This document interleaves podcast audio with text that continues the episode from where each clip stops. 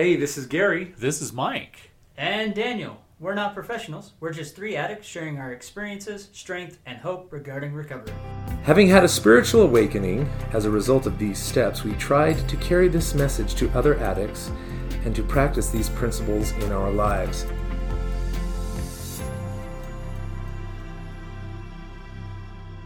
Hello, and welcome to another episode of the 12th Step Podcast. This is Gary, And this is Mike. And this is Daniel. and we, for our subject of discussion, are going to be discussing the fifth step. Fifth step in our ongoing series. Uh, so, nice. as kind of an intro, I'm going to go ahead and read the fifth step and then we'll jump right into it. Admitted to God, to ourselves, and to another human being the exact nature of our wrongs. So, let's talk about let's talk a little bit about why it's important to admit to God, to ourselves, and to another human being the exact nature of our wrongs, and what it means when it says the exact nature of our wrongs. I think there's actually uh, a couple of things, a couple of keywords, even before the exact nature of our wrongs, uh, because that in itself is a is an Oh, interesting sure. podcast.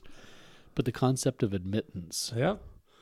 uh, I, I don't know what your experience was like, but uh, but one thing I was not going to be in my in you know my infamous days of acting out would would not be cornered into admitting the fact that I was wrong. So uh, this is a this is a big step.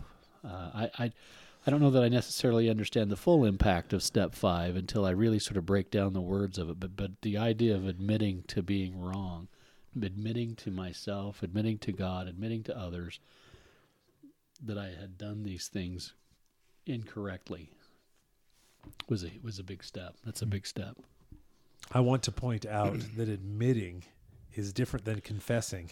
Yes. That's a great point. Explain that. Well, I think I can take responsibility for something. You know, Sure. I can take responsibility for something. Yeah, I did that. As long as I don't have to share it with anybody, right? Well, no. Well, for example, you know, I can I can say, "Yeah, I did that." And I could be snarky about it. You know, I'm a, I'm saying that I did it, Sure. taking responsibility for the action, but I'm not being accountable for it. Okay. Yeah. That's a great Does that make sense? that makes a big difference. Sure. Um, also, I think when it says to admit, you're removing excuses. You're removing ifs and and buts and because this or it, it nope. I you're it's going to be very very clean. I admit that I did this. I am being accountable for what I've done. I'm not just uh, you're, I think you have to do it in a sense of um, humility. Mm-hmm. okay. All right, it can't be done something. Well, it can't feed your ego. I mean, you've met people who brag. I mean, we all know a little bit about junkie Sure. junkie pride, right? You can Yeah. you can admit to things, take responsibility for things, uh, but that's not the same thing as humbly admitting. Yeah. Partly because humbly admitting suggests that I intend to do whatever I can do to make it right. Yeah, There's an element of that that it, that suggests that I I recognize the fact that I've done this and that it's damaged somebody or something and to the extent that I can I fully intend to make that right.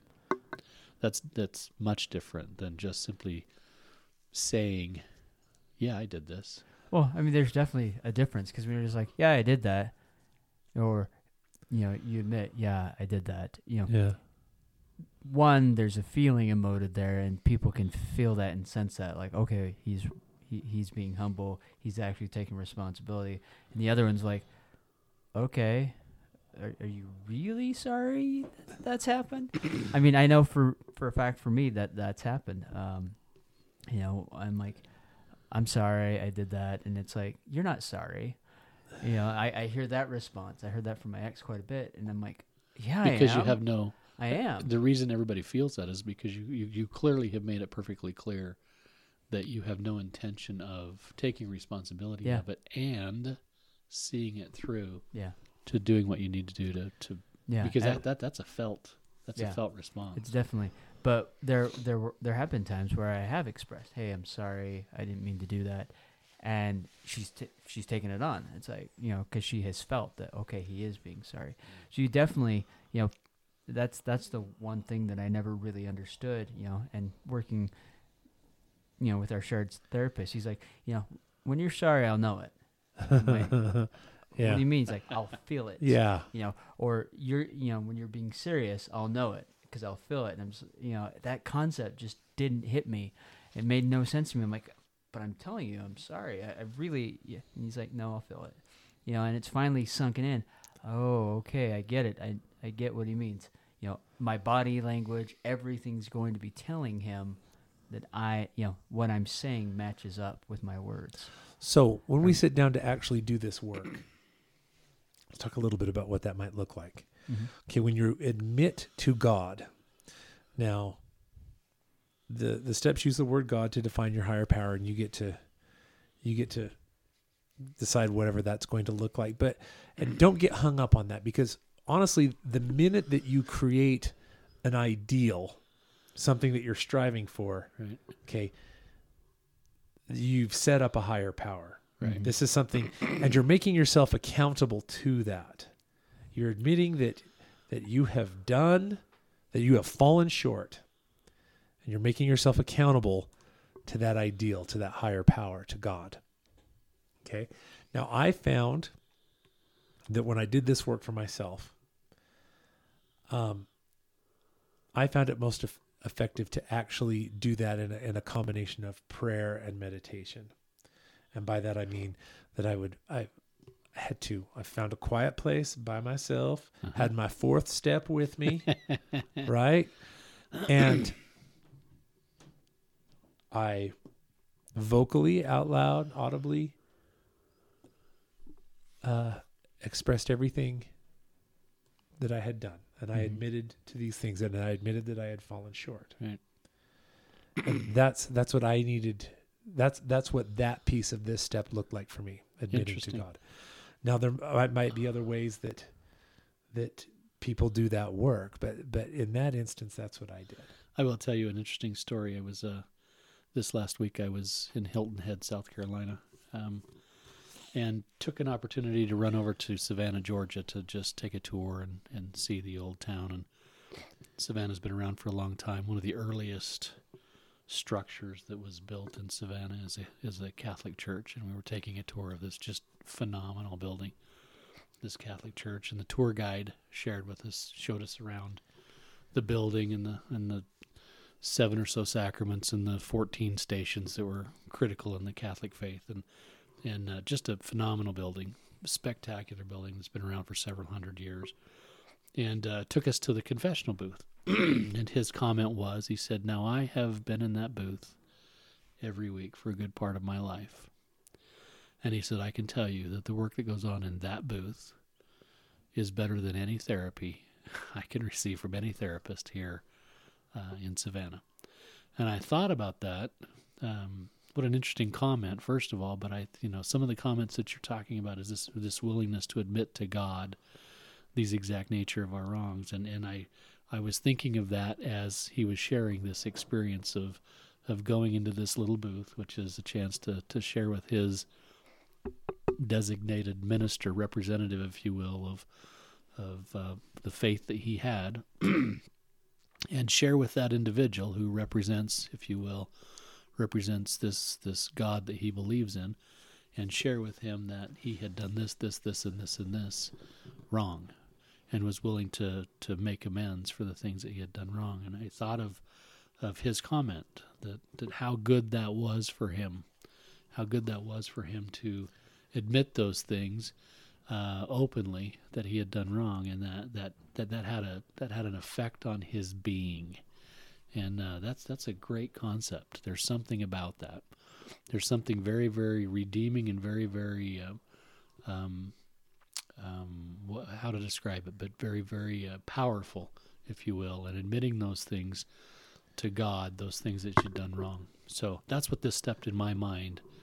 That that experience just comes back wholeheartedly for me. Now, your comment reminded me of something else. Not only not only did I, I do that in prayer, but I actually did go to my religious representative, my clergy, Ah, okay. you know, and I felt that that was also part of Mhm.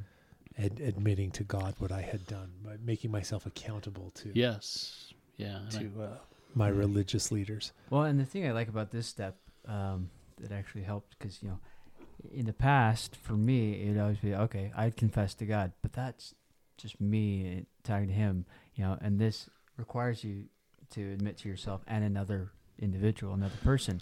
And so I was kind of stuck in this loop, which was this isolating loop of okay, no one else knows. It's just me and him, and that's where it's gonna stay. Um, but by putting it out with someone else, you realize, okay, it's not as bad, you know. Because I would get in this, okay, I've told him, and I'd get in this shame cycle, you know. Oh, you know, God's gonna smite me or this or whatever, and this kind of the shame loop would would develop because of that, you know. But by talking to another person, you could see the compassion or the empathy that they would have, and then okay, well, that shame can't develop there because someone's being gentle with you and understanding and wow that's difficult but hey you know you're still making it through this Uh, yeah, and and do you know what I? I think the admit. You know, we're going to get to the talking to another human being in a minute, or several human beings, and I think that that's absolutely necessary. Yeah. We're going to go into that a little bit more. Um, but before we leave the admitted it to God thing, I think that that um, if you do have a spiritual tradition or religion, something like that, then I think that you need to adhere to the tenets of whatever I confession or or um, I don't even know how to articulate what I'm saying.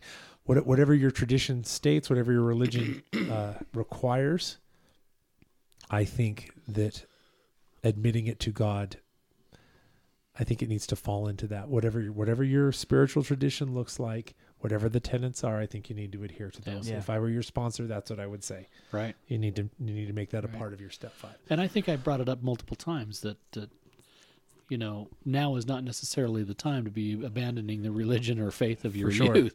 This is an opportunity to, to really understand that relationship completely um, and follow it all the way through because there's those periods of time where you felt as though you were abandoned uh, in those earlier acting out years. And here's an opportunity now to go back and say, wait, I may have misunderstood something very early on, and now I would really like to follow through with that. And that, like you said, the tenets of your faith, and understand that completely, and understand that process completely, such that it has the ability then to empower you and to bless your life. Agreed.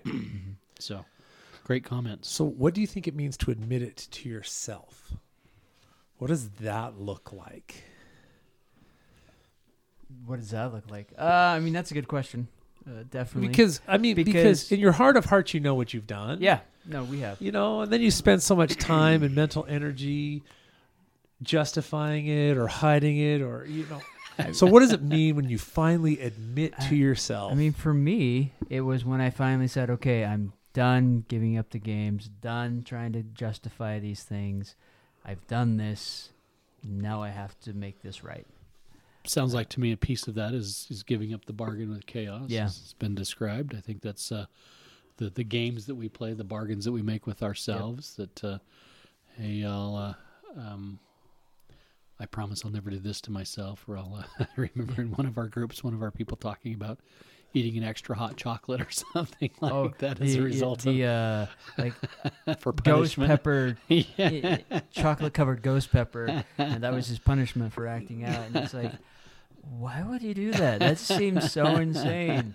Um, but I know we go to those type of great We lengths. go to those links. yeah. okay, if I do this, then this happens, or if I, you know, if I Right. don't do this, then this can happen, and it's really weird how we can build up these structures and rules in our head that aren't even, you know, not even good or safe for for ourselves. I mean, Right. ghost pepper chocolate that can't be safe, let alone I can't imagine what happens later on in the digestion process. Because I mean, what happens if you have an upset stomach? but um, you know, just it, it's weird. But I mean, really, for me, it was just that moment was just like, okay, I'm done making the bargains with chaos. I'm done trying to t- justify X, Y, Z.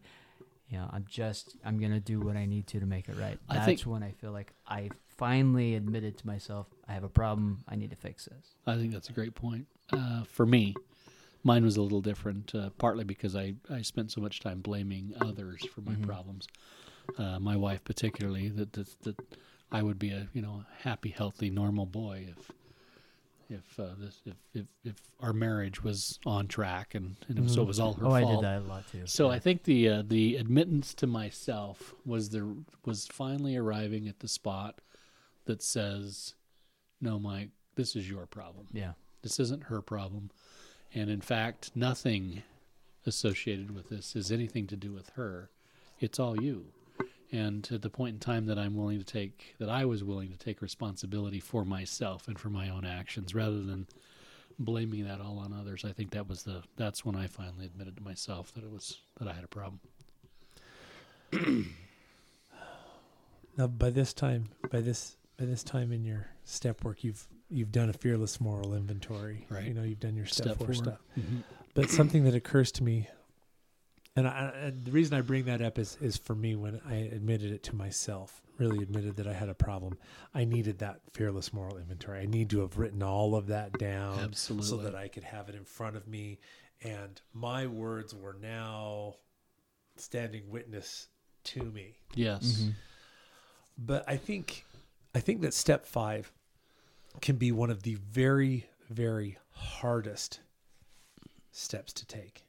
Because step 5 was the direct antithesis of what I committed to do. I will take my secrets to the grave. Sure. No Mhm. one will ever know, Yeah. you know. um And this is the first time where you're allowing others to know. Right. Yeah. In, in fact, it, it's kind of strange because I think the first, no, there was a lot of drama and all kinds of crazy stuff in in mine, but I think the first real step I took in my recovery was step five, and I, I didn't do it consciously or that, but but I remember I remember sitting in the room, and I remember talking to the therapist, and for the first time in my life, you know, I was in the hospital after my suicide attempt. I told somebody what I was doing. All right. That was very, very crude. And I wouldn't have counted that as having finished my step five work. Sure. But that that admitting to another human being the exact nature of my arms, that was the first real earnest Explanation of what got that- you there. That I had done. That Yeah. that was my first step into a, into a larger world, if you will. So, why do you think we have to admit it to another human being? This is kind of a trick question. It's kind of a gimme, but I actually think it's cathartic.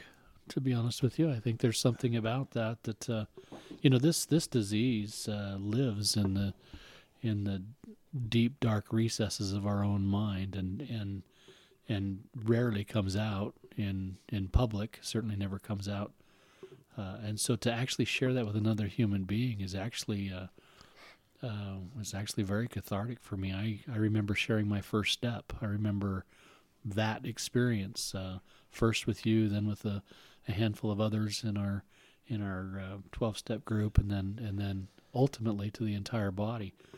And uh, there were pieces of that uh, that that took me even in years of recovery. It took me years to uh, to actually disclose. Um, and those were all elements that I had had just in my mind were so traumatic, were so um, impactful into my world um, that I that I had sworn, uh, you know, on every grave that I could think of that I would never share with another human being ever, as a result of uh, of just how embarrassed I was about that. Only now to share that openly with others. Um, uh, and I, I'm just amazed at how cathartic that has been for me to be able to finally get that secret out. And that's been a big deal. That's been a really big deal. So I think there's something to the idea, uh, you know, the the, the folks that uh, the folks that sort of penned these 12 steps knew something about the idea of you know sharing with somebody. There's there's there's something very powerful in that. There absolutely Yeah, is. and for me, uh, as long as I kept it internal, you know, I kept, that- you know, I can build up that thought of, oh, I'm broken, I'm miserable, I'm horrible, no one will love me, you know. But when you share it with someone else, and they take that, and then they they're okay with that, and it's like, wow, maybe I'm not so broken, maybe I am okay. You know, especially when you go to the 12 step uh, group and you put that out there, and no one thinks negatively of you. Right. No one shames you. No one, you know, and you hear their stories, and it's like, wow, I'm just like, Like that them. person. Yeah. I'm no, you know, they're no different from me. And then you start realizing that, and it, things start kind of clicking in place. At least they did for me. It, it was like, okay, I'm not the only one struggling with this. I'm not the only one that's broken, or you know, I'm just like that guy, and he's just like me, and so on. And then you start, it starts, the mindset kind of starts changing. Instead of, oh, I can't overcome this, I just have to hide it. It's like, well, that guy did it, you know, or or that guy he's struggling, but he's still doing it. Well, Yeah. well obviously, so can I. Yeah. You kind of get out of that negative mind space. You think of, uh, I'm thinking of the author Viktor Frankl, for instance, who, who related his experience in the World War II concentration camps and sort of isolating the, you know, what made somebody successful in coming through that experience and what made somebody unsuccessful in coming through that. And what made those people adjust back into into a normal existence after they came out, as if normal could be ever identified after something like that. But as horrific as that was, but but his point was is that uh, uh, they took opportunity to share, and it's in that sharing moment that allowed them to to connect on a deeper level with each other and connect with uh, with others who had gone through such a horrific experience that that they were able to feel again. Because I'm imagining that that kind of an experience would have robbed them of the of the the emotional connection. And so that's in my mind that's the magic of of the steps right there is is being able to share with others in a meaningful way that enables people to connect as humans who have a problem or mm-hmm. struggling that's the that's the the magic of of 12 step work I love it. I also think it's absolutely necessary. I don't think you can do this by yourself. i don't think so either No. I I mean, right away. I mean, the first thing that you're supposed to do in a 12 step program is find a sponsor that's right Yeah. and and start working. Uh, we've already discussed at length the necessary the great benefit of having a therapist, counselor sure to help you work things out and and you know we're counseled and I found a lot of success in in uh, creating a, a support network of mentors and friends and things like that who who know what I'm dealing with which comes to the next piece that I wanted to talk about it says uh, the exact nature of our wrongs now I think there are different levels of resolution that we need to be mindful of as we tell others the exact nature of our wrongs sure sure all right. Uh, with my therapist, for example, it is his job to help me work through all the detail and minutia of whatever it is I need to deal with. As a result, I had a number of experiences where I had acted out with other people that I needed to process with somebody in a great level of detail. The kind of detail that would be very, very inappropriate, I think, to share with with other, anybody with, Yeah. with other people because I think is going to harm. It's going to do far more harm than good. Yeah. It's certainly not the kind of thing. I remember there's this wonderful exercise. You guys will be familiar with it. It's called the wall. Mm. Okay, Yes. and it's one of Mike's. I remember my wall So- presentation. So It for those of you who not might not be familiar with it, the wall is essentially an exercise where on the front of it you write down everything that you're it's kind of the facade you're putting forward and then on the back of the paper is everything that you're trying to hide. That's that's a really high level 30,000 Yeah. foot view of the wall, Yeah. of the painful experience of the wall but uh, in my group when we were processing that I was processing my wall and I was describing some of the things in the back and my therapist had to stop me because I was sharing. Now keep in mind I was laying my soul bare and it was painful and I was embarrassed and it was it was a it was but to be stopped in the middle of me vomiting out all of my stuff because the other guys in the group were struggling and they weren't they weren't seeing this from recovery no eyes they weren't seeing it mm. through recovery eyes it was beginning to affect them you know and he had to he very skillful, skillfully redirected the conversation, you know, and, and we reframed it. And, and those were a number of the things that I had to go over with him in his office. But I was very grateful. And, and that, that was kind of the moment that I, that, that this kind of was hit home to me. All there are different levels of resolution that need to, to take Yeah. place. But having said that, you absolutely have to have somebody that you can go to that level of detail with if you need to. Mm-hmm. And usually I think a professional is the best I think best way right. to go with that. I think you're right. Um, second is is when you say the exact nature. Now, nobody out there, don't be using your addict thinking to try to dilute this or or whatever. Even even those people in my life who don't know all the gory details, they know the exact nature of it. They know Yeah. the width, Yeah. they know the breadth, they know what I did, they know how long, how many years it lasted, how you know they have a really really good idea they they they have all the information they need to be able to help me and to call me on my stuff and and so that they're effective Yeah. in in the ability to help me but the things that I would discuss with my therapist might look a little different than the things I would discuss with my clergy Yeah. or what I might discuss with my wife or what I might discuss with my sponsor or what I might share with the group there are different levels of resolution that you need Yeah.